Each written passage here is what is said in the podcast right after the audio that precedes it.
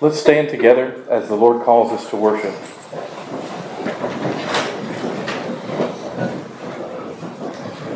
The Lord calls us to worship this morning from Psalm one hundred eight.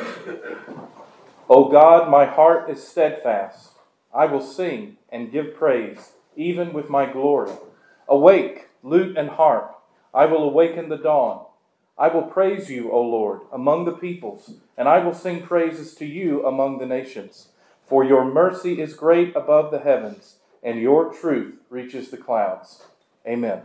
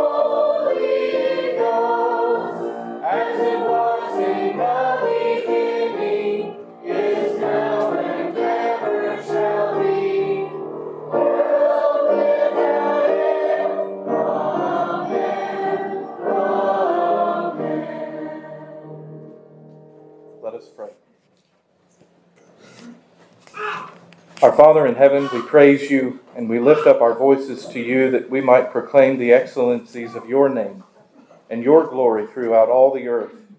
We pray, Lord, asking humbly before you that you would pour out your Spirit upon us, your people today, that we might offer up praise and thanksgiving that is pleasing in your sight. We pray, Lord, that you would help us in our weakness as we seek to worship you, that what we do and say and think and the way even that we act today would be glorifying to you, that our worship would be acceptable. Receive our prayers and our praises, our attentiveness. And Lord, we join our hearts and our voices now together as you taught your disciples to pray, saying out loud, Our Father, who art in heaven, hallowed be thy name. Thy kingdom come, thy will be done, on earth as it is in heaven.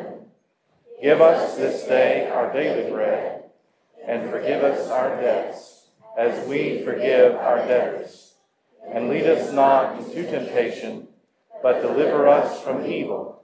For thine is the kingdom, and the power, and the glory, forever.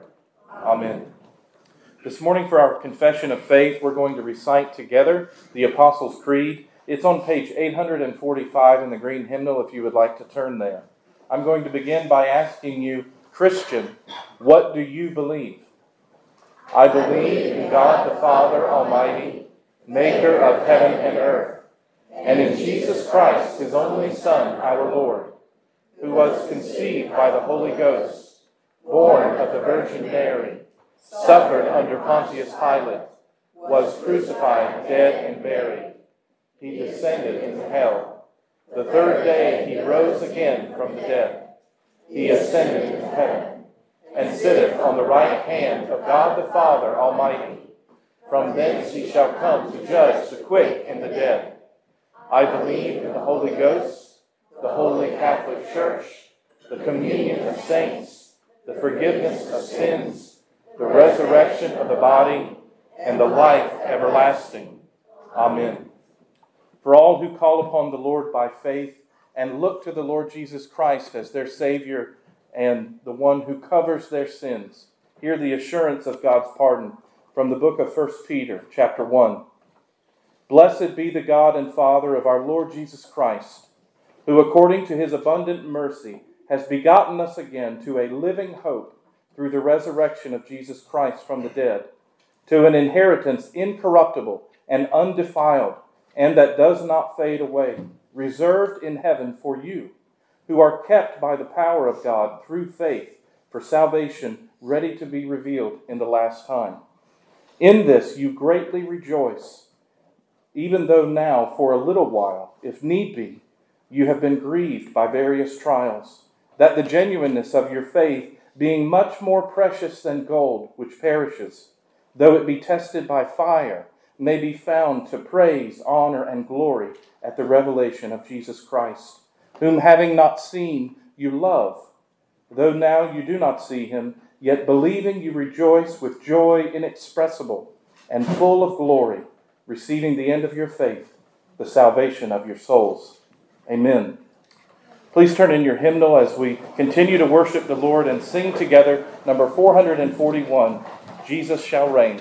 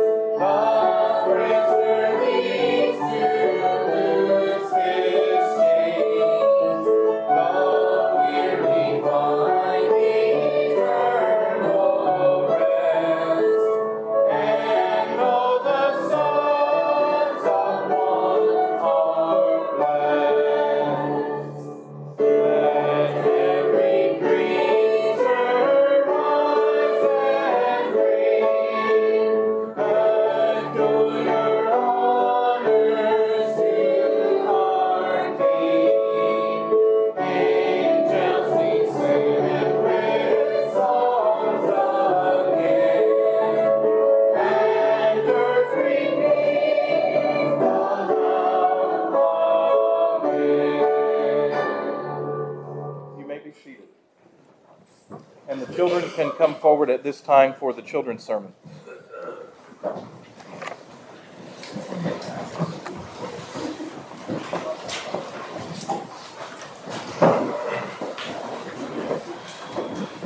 Well, good morning, boys and girls. It's good to see you all. Before we get started, I wanted to ask if anybody brought with you a verse uh, on the word honor. I received one just before the worship service began. Uh, excuse me, I had the mic muted. Uh, thank you.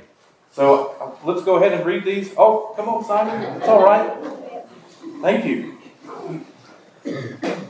All right. I'm going to read these and then let's talk about them. And then I have a question for you about honor, okay? This is from Simon, uh, Matthew chapter fifteen, verse eight. This people honor me with their lips, but their heart is far from me. So, what do you suppose that means? They honor me with their lips, but their heart is far from me. Yeah. trying to say like, like, I believe, but they're actually, in their heart, they're not. They're yeah. saying it to get out the way yeah. of other people trying to do something. Yeah, I think you're right. They say it. Just say it instead of believe, actually believing in their heart. Yeah, instead of believing in their heart. I, I think you're right. This is honor. Matthew fifteen, verse eight, Jesus quoting.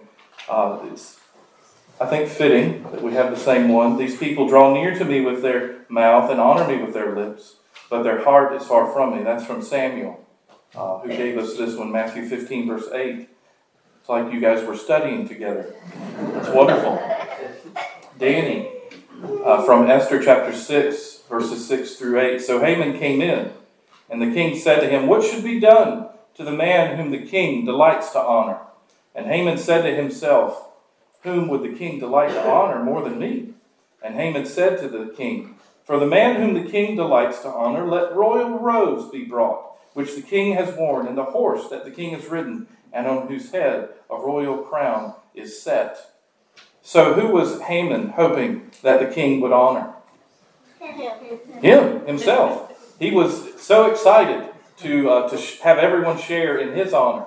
Um, I'm going to hold on to maybe a little bit of that. I would love to tell that story, but I'm going to hold on to it this morning, okay?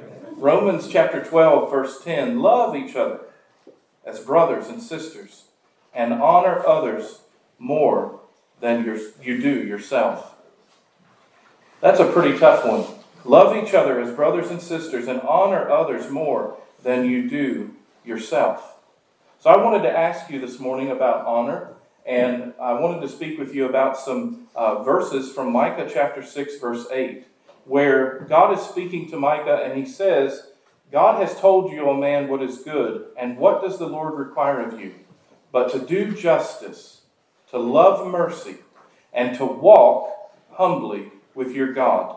And so for those of you young men who've been coming to men's Bible study, what does the word walk mean? What does it refer to? Walk humbly before your God. Does it mean there's a certain strut you should have as a Christian? A certain way you should walk? Any ideas, Samuel? Walk worthy. Walk worthy. It's the way that you live. Paul says in Ephesians that the way we walk is how we live.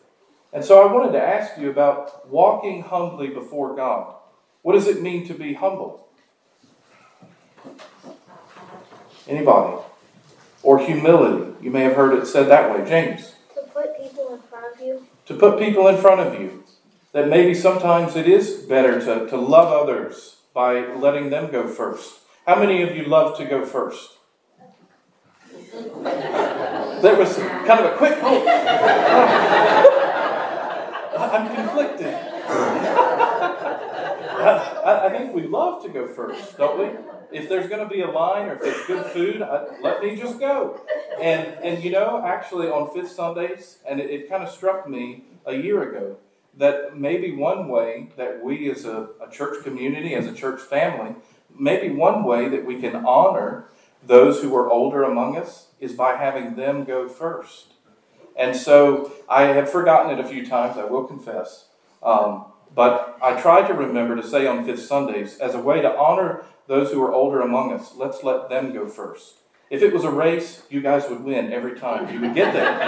But it is a way to slow down and say, you know what? I can learn humility, and I can demonstrate it by, by just staying back. Let them go first.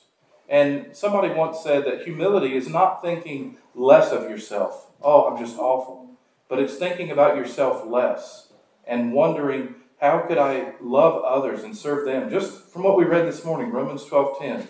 Love each other as brothers and sisters and honor others more than you do yourself. So let me pray for you that the Lord would help you in this and that he would meet you in it. Our Father, I thank you for our covenant children who sit here this morning. And I thank you for their early blessings that they proclaimed in the call to worship this morning with the other members of our youth choir. Lord, I thank you that we could enjoy hearing Jesus loves me from their lips this morning. It's a reminder of the gospel that is proclaimed to us.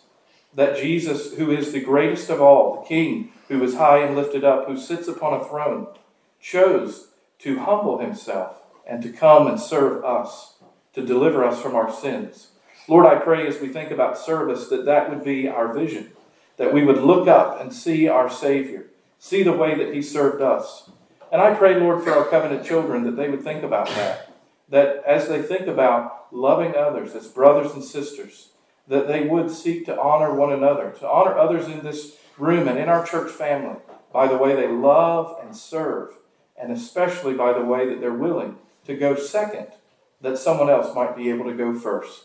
Lord, I pray that this would be for your glory. In Jesus' name, amen. Thank you.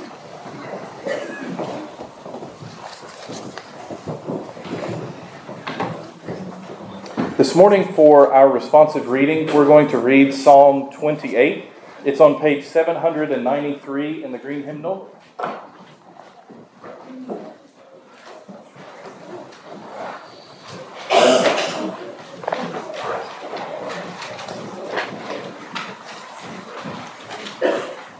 Psalm twenty-eight on page seven hundred ninety-three. I'll begin with the light portion. Please respond out loud together with the bold.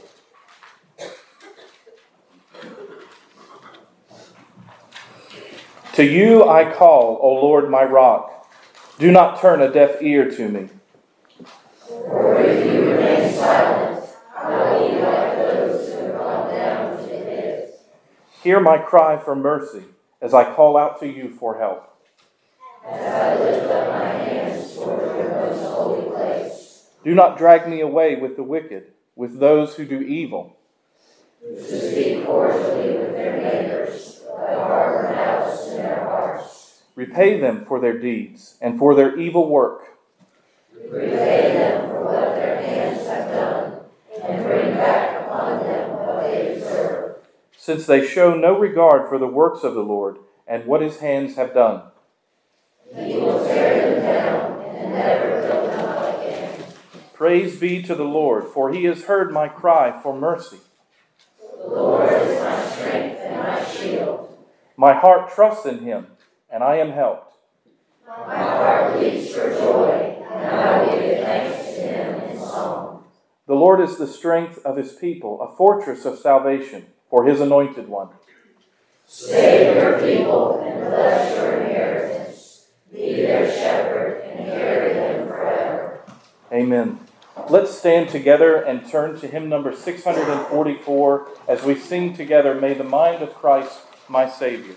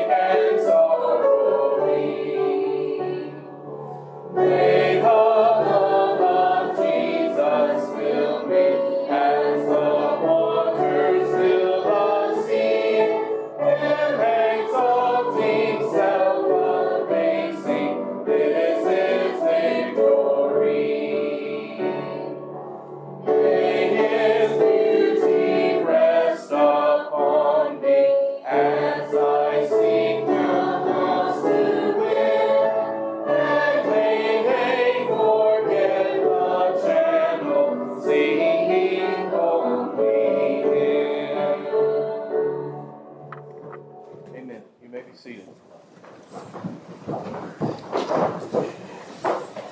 This month for our pastoral prayer time, we're going to be praying for uh, the uh, chaplain ministry. Uh, in the P C A, we have chaplains in the military. We have chaplains in, who go and serve in hospitals and also in, in hospice areas and nursing homes. And so we want to pray for them that the Lord would encourage them, that He would equip them to do the work of the ministry. We have the privilege of being able to not only support by prayer, uh, but also financially support the chaplain ministry.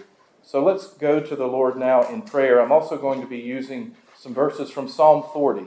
As we consider coming into the Lord's presence, we're reminded that uh, unless we are deceiving ourselves, we are sinful people. And we need the reminder to come into His presence with honesty and with truth. Let's pray.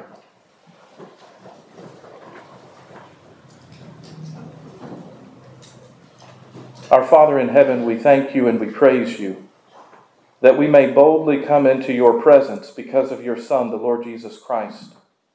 We thank You that it is because of His righteousness that we may come in confidence, not because of the strength of our good actions or good deeds of service, not because of any righteousness that we have attempted to do, but simply because of Him. Lord, we do pray that You would help us, as Your Word says. It tells us in Psalm fifty-one that You desire truth in the inward parts. And it's helpful to be reminded that that truth in the inward parts has to do with our acknowledging of who You are and our admitting and confessing who we are in Your presence. And so, Lord, as we consider our sin and Your holiness, we confess that we are unworthy except for the Lord Jesus Christ. And Lord, I, I pray for Your people this morning. As we consider being in the presence of Almighty God, the Creator of all the earth, that You would open our eyes that we might see the truth of who You are and also the reality of our sin nature before You. In the words from Psalm forty, verse twelve, David said this, "For innumerable evils have surrounded me. My iniquities have overtaken me, so that I am not able to look up. They are more than the hairs of my head, therefore my heart fails." Lord, I pray that You would help us to have a clear, true vision of what our sinfulness is before You, that we might confess it, that we might repent of it, that we might hate it, to truly, by Your Spirit, see victory over sin because of what Jesus has done and not because of us. Lord, I pray that You would give us truth.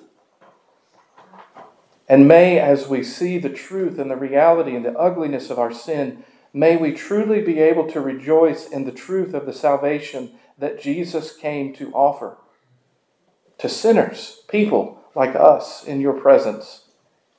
And Lord, as I think about this, as we pray this month for our chaplains, I pray, Lord, that You would sanctify their hearts before You, that they would serve You in love and in gentleness and in the fear of the Lord.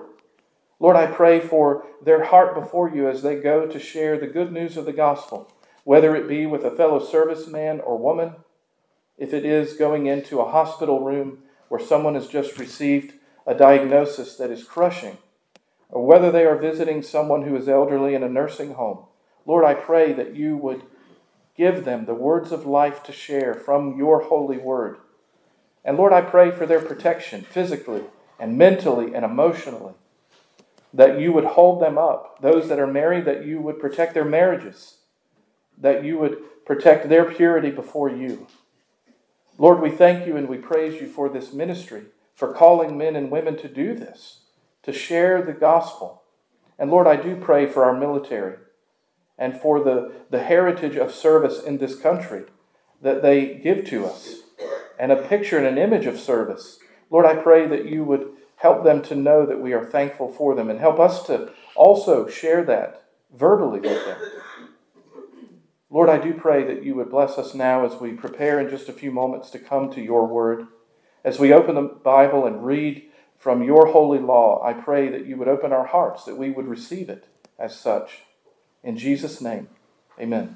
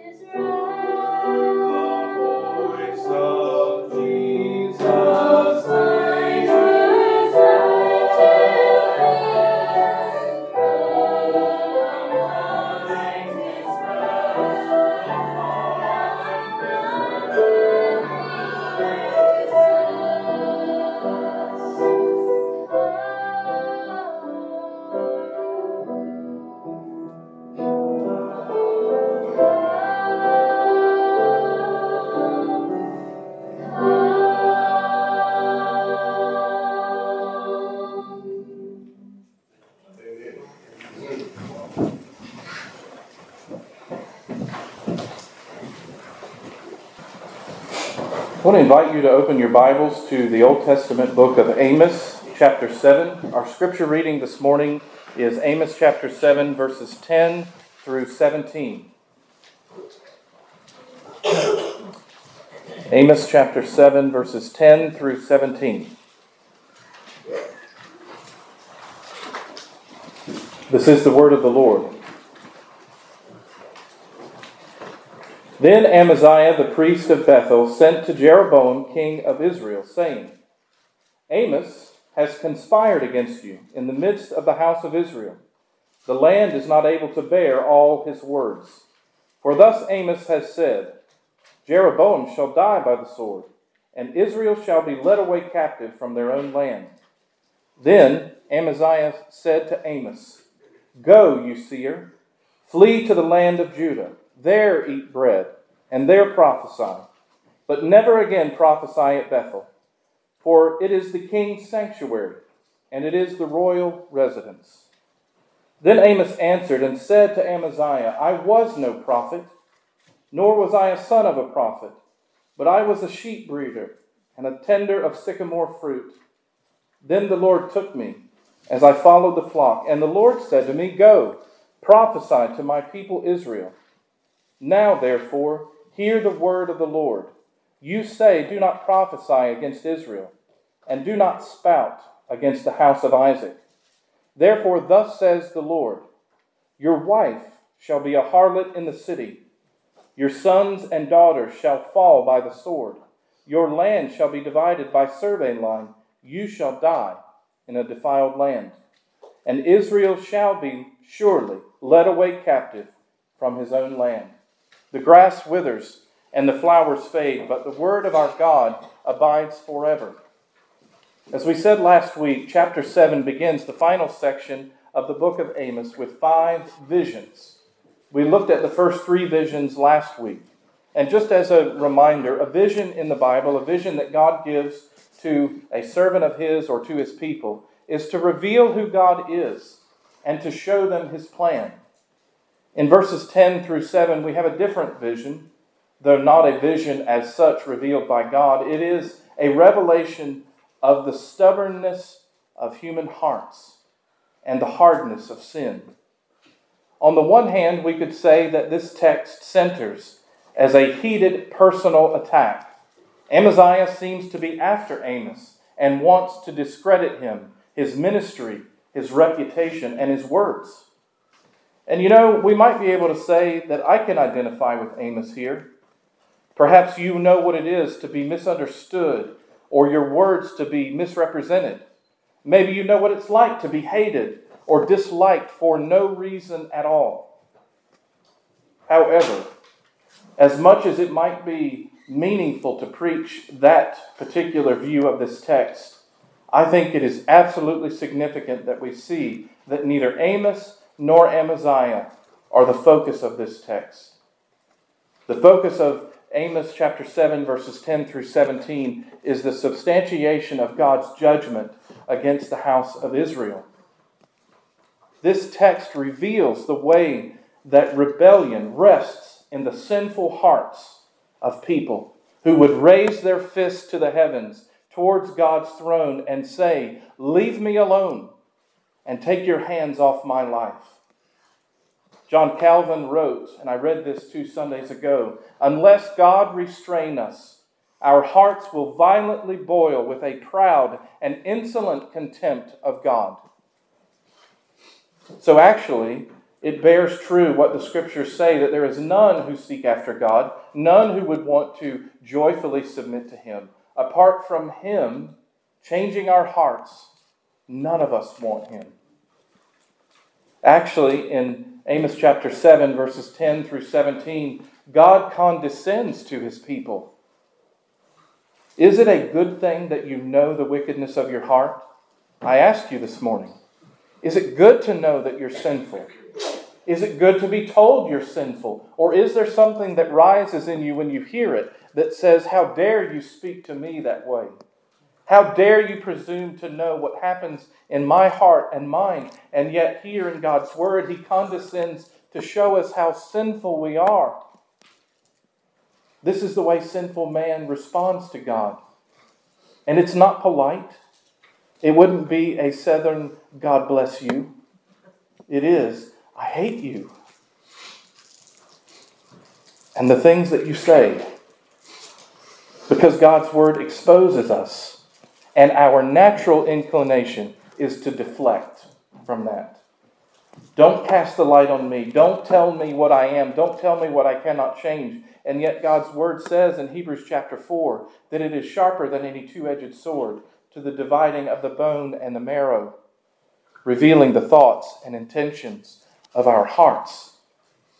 Perhaps for some of us, it's why we don't want to read the word of God, because we can't bear to hear the truth. As we look at this text this morning, the sermon is entitled Confrontation at Bethel. And I want to look at the passage under three headings briefly. Number one, the challenged word. Number two, the unhindered word. And lastly, number three, where are you on the spectrum this morning? Number one, the challenged word. Notice that Amaziah misrepresents the message. He totally gets it wrong. He writes to the king. He says that Amos is speaking lies and sedition. He's even saying that there are others who must be part of the conspiracy because it seems to be growing and the land can't even bear all the words of this man. What Amaziah is saying, and it tickles the king's ears, he's telling him that the religious leader in Bethel who's responsible to hold up the, the worship of the golden calf, what he's telling him is, I'm loyal to you, and this guy from the south is not. He chose political expediency in the midst of a message from the living God. Amos was sent as a prophet. And prophets were sent by the living God to warn God's people of coming judgment because of sinfulness. And moving to political expediency, trying to get people to pick sides or try to peg people, what group are you in or who do you support or are you with us or are you with someone else? It always turns up the heat. It always does. But it's not about the truth. In John chapter nineteen, verse twelve, it says that Pilate wanted to release Jesus. He was in his charge at the time. But it said that the people kept saying loudly, anyone who would deliver this man is no friend of Caesar. Political expediency. It's a deflection from the matters at hand. But it turns up the heat and people notice. False priests always omit things. Notice what he didn't say to Jeroboam. If this priest, Amaziah, was concerned about the spiritual nature of the kingdom, he would have told him the truth. He omits the basis of the threat. He doesn't even bother to say, we're not worshiping God the way that he has designed. He doesn't bother to say that we've sinned before God. He kept back key parts of the message. If you were a messenger charged with telling the truth, he failed. God's woe was upon the false leaders of the people. God's woe was upon them. And he didn't even bother to tell them. And he also didn't tell them that Amos had prayed for God's people. And he didn't tell them that there was hope if they repented. All he was interested in was being in good with the king and having a good name. He wanted to silence God's word. Keeping back key parts was critical to that. Can you imagine having a message from God and someone doesn't bother to tell you the whole truth? In the book of Ezekiel, I read last week from thirty-three about how the people responded to the prophet's message. Hear what God's word says in Ezekiel chapter thirty-four about those who are the so-called shepherds of God's people. And the word of the Lord came to me, this is Ezekiel thirty-four, saying, Son of man, prophesy against the shepherds of Israel, these who are the leaders. Prophesy and say to them, Thus says the Lord God to the shepherds, Woe to the shepherds of Israel, who feed themselves. Should not the shepherds feed the flocks? You eat the fat and clothe yourselves with the wool. You slaughter the fatlings, but you do not feed the flock. The weak you have not strengthened, nor have you healed those who were sick, nor bound up the broken, nor brought back what was driven away, nor sought what was lost. but was driven away. But with force and cruelty you have ruled them. So they were scattered because there was no shepherd, and they became food for all the beasts of the field when they were scattered. Amaziah is being named in that kind of language. Someone who didn't care about the sheep. He was worried about political expediency. And he makes it personal here in this fight. He calls him a seer. He says, go back home or else. We know how to deal with your kind here, in fact. He says, there, go home and eat bread there. Basically, peddle your wares somewhere else. If you need a living, you need a way for people to give you money. If this is how you're going to fill your belly, go home. Prophesy there. But don't prophesy here. It's a jab. He doesn't believe that anything that Amos is saying is a prophecy. A false priest is a hireling. He is not a spiritual leader. He is not someone who's concerned with the souls of God's people. And he suggests that Amos is a hireling. Nothing more than that. Just someone who decided, I don't really want to work, so I'll be a preacher.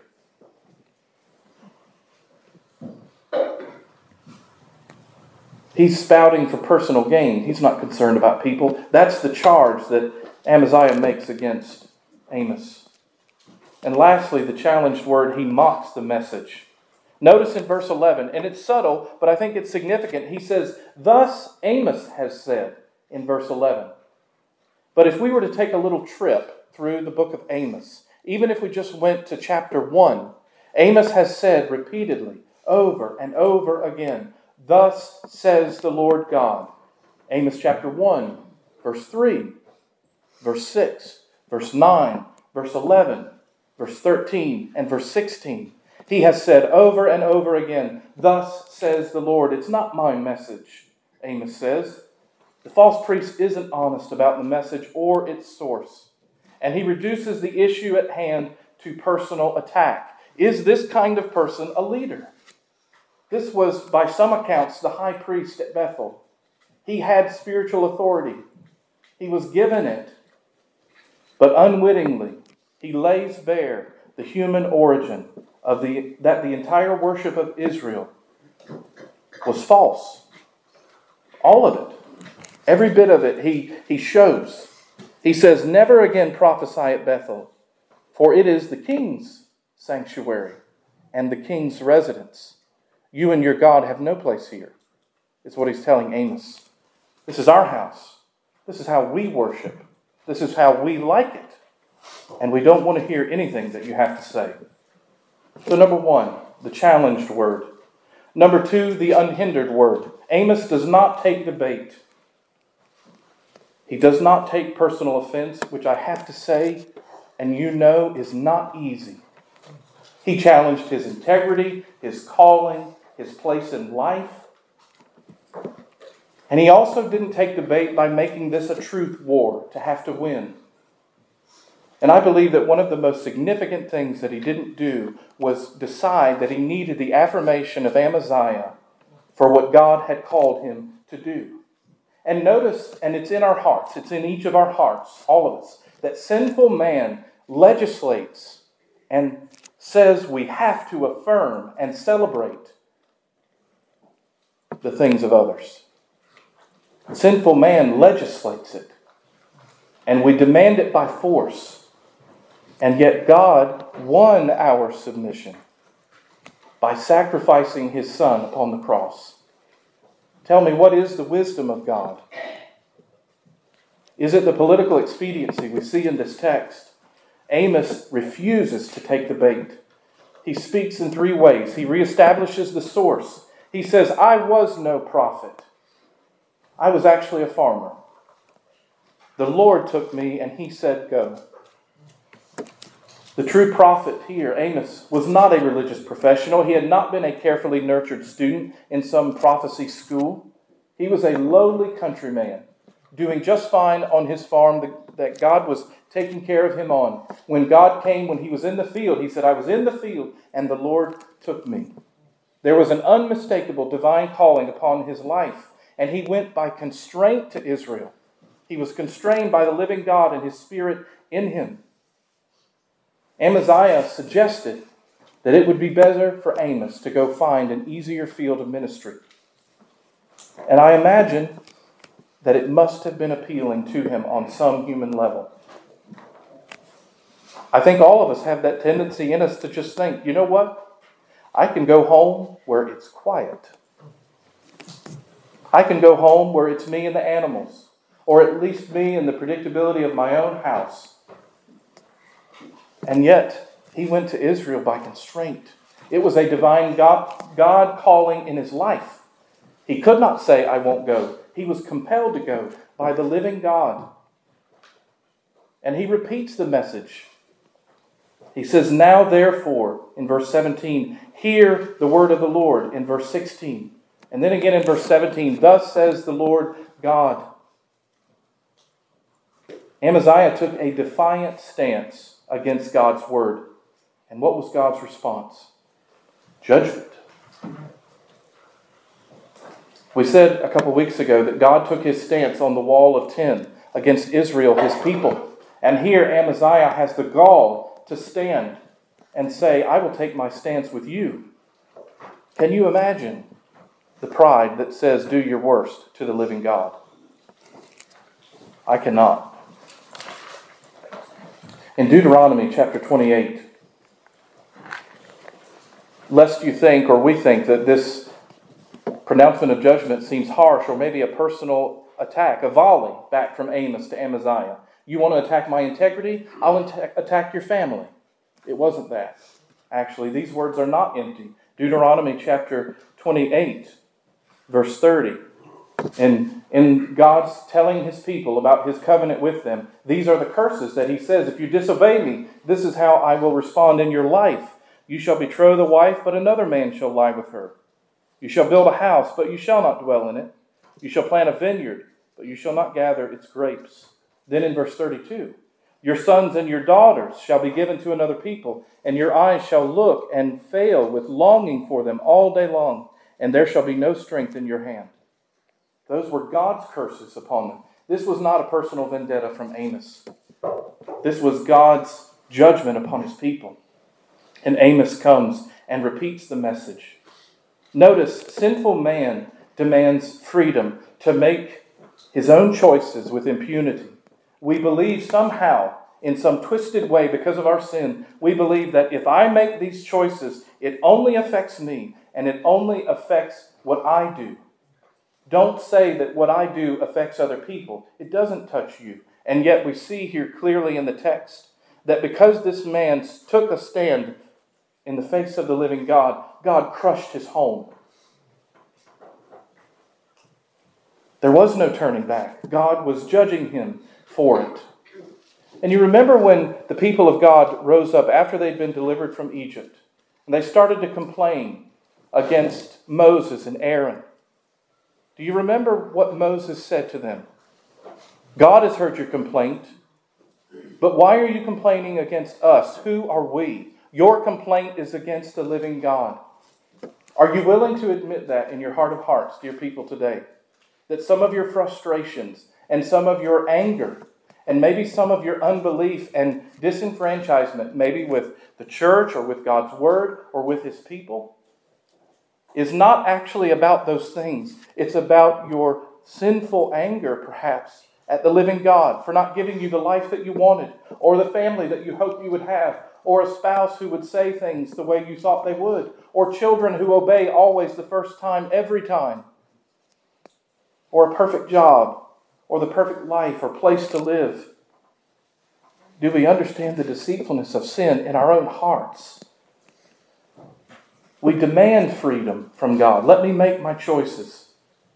But notice, God won our salvation by the Son of God willingly submitting himself to the Father's plan of redemption. The King of the universe made himself a servant to call you and welcome you into the kingdom. That's the gospel. Sinful people who hated him. And lastly, the unhindered word. Amos rests his case. That's it. There is no further reason to talk. He doesn't say anything else. In fact, he has nothing else to say, because from the time Amos chapter one began, he has been speaking the word of the Lord. So I want to ask you this morning, in the last moments that we have, where are you on this spectrum this morning? To ask it another way, what is your relationship with God's Word, with the truth? All of us have one. Nobody's exempt from it. Everyone has a relationship with the truth of God's Word, because God promises that His Word does accomplish what He intends for it to. So the Spirit of God works with the Word of God to bring it to our hearts, to show us the truth of who Jesus is and the truth of our sinfulness. And there is, by nature, a confrontation there. I ask you, what is your relationship with the truth? There should be, in your Christian life, you walking with Jesus, a confession of and repentance of sin in your life. If someone were to walk up to you on the way out of church today and said, you know, I was just thinking about you this week, and I wanted to pray for you in this coming week. What are some things that you are repenting of that I might pray with you for? Your jaw might drop. But that should be the normal conversation between brothers and sisters in Christ. What are you repenting of? Not so you get juicy tidbits of information, but so that my heart might be drawn to yours and yours to mine, that we are helping bear the load with one another spiritually. What are you repenting of? And if you say this morning, well, preacher, I don't know what you're talking about, please come talk to me. And I mean that. If you say, I don't know that I have the faith to believe that that's what a believer should do, come talk to me. I would love to sit down and talk about what a lifestyle of faith and repentance is. Where are you on the spectrum this morning? What specific sharp edges are you tempted to shave off of the truth of God's Word? Either for yourself or for others. Notice Amos doesn't blink at Amaziah. This man loses his mind. This priest loses his mind after hearing all that Amos had to say, that God had to say to His people. And Amos didn't blink. He told the truth. This is what God's Word says. And he didn't back down. And I have to say that in my heart of hearts, because of my own fear of man, there are times when I speak the truth and someone responds in a big way and I retreat. In my heart, I retreat. Are you like that? Do you retreat in your heart with the truth? Either because you know you respond negatively or because you've watched someone else do it. Do you abandon the truth because other people don't like it? Satan's strategy in our lives is simple. Make sin look normal and righteousness seem strange. And we are all, every single one of us, being transformed into the either into the image of Christ or the image of this world. Into which are you being transformed today? Nobody's neutral here. Another way to ask this question, where are you on the spectrum? Is there an area of your life that you have relaxed in disobedience? Do you know what it means to relax? We are a culture that knows how to do it, I think. You get a big, nice recliner. You sit in it. Make sure it's one of those that has the gear shift on the side so that the legs go up. There is a cup holder beside it or a little table. It has snacks and a cold beverage. We relax. So it's that idea. Is there an area in your life, dear people, where you have relaxed in sin? Where you just rest in it? It's the inclination of the sinful heart that says, this feels right, and I like it better. And in fact, my friends agree with me that this is right, and it's this is a, a big one in our day. It's better for my own mental health and my own self-care. Almost as though that's a fence or a, a barrier, a force field, that if I say mental health or self-care, that somehow nobody can get in my bubble. I ask you, will you pray about that thing? Will you go to the Lord about it today? Is God's delight over your life worth surrendering an area of sin in your life? Is God's delight over you worth surrendering that to Him? Jack Miller said in, in a book, the disclosure to yourself of how self-centered you are is your unwillingness or inability to surrender yourself and your agenda to God in prayer. The way that you know, in other words, the way that you know you are self-centered about anything in your life is your total unwillingness to take it to God. Because if I give it to Him, He's going to give me the truth. I know how the Word works. If I go to Him about sin, He's going to put His thumb on it. So I'd rather not read it. Because then I don't have to see it. Then I don't have to be told. Dear believer, dear children of God, run to Him. Confess your sin and your pride and your unbelief. Humbly ask Him to renew your conscience. Make you sensitive to His word and obedient to His commands. His word promises forgiveness for those who truly repent. What would keep a child from running to its father? I can think of three things: sin and pride and unbelief. I want to end by sharing a quote with you from Ian Wright's book, God is Always Better Than We Can Imagine. The next time the enemy tempts you to despair that perhaps you have not repented enough, not done enough to pacify the living God, think on this. The Savior went more willingly to the cross for His people than you go to the throne of grace for forgiveness. Our confidence rests in Him and in Him alone. Let us pray.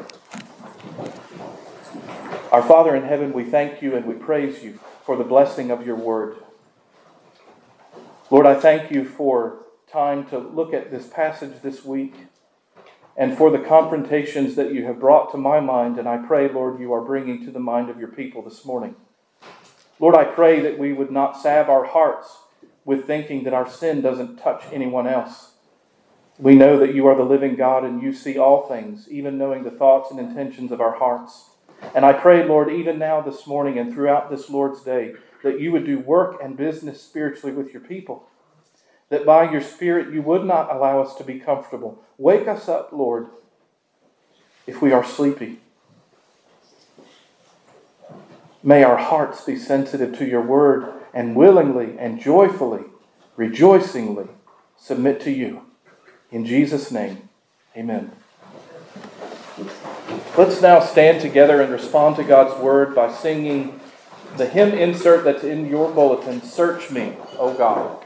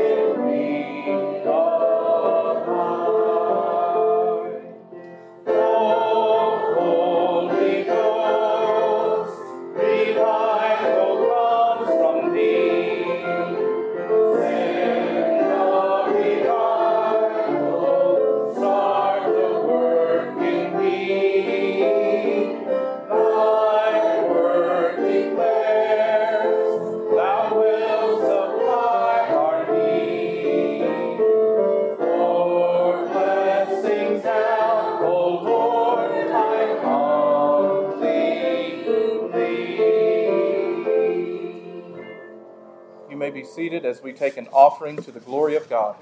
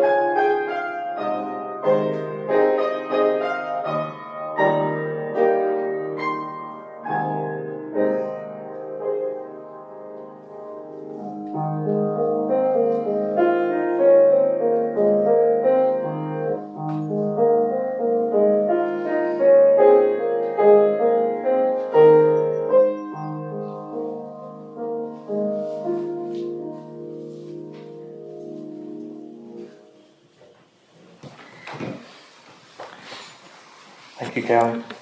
Let's pray. Our Father in heaven, we thank you and we praise you that in this service of worship we may return back to you your tithes and our offerings, that we might proclaim the gospel to our hearts, that it is you who provides for us. Lord, we pray that you would continue to have your hand upon this church, that you would use this offering today for the furthering of your kingdom, that the name of the Lord Jesus Christ would be spread abroad even through our obedience. In Jesus' name we pray. Amen.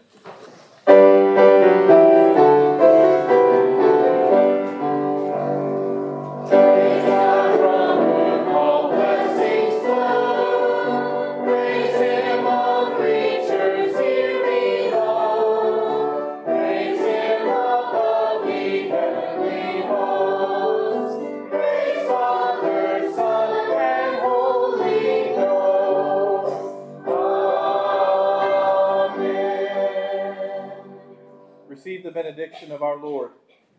May the Lord hide you in his shelter in the day of trouble, conceal you under the cover of his tent, and may he set you high upon a rock. Amen.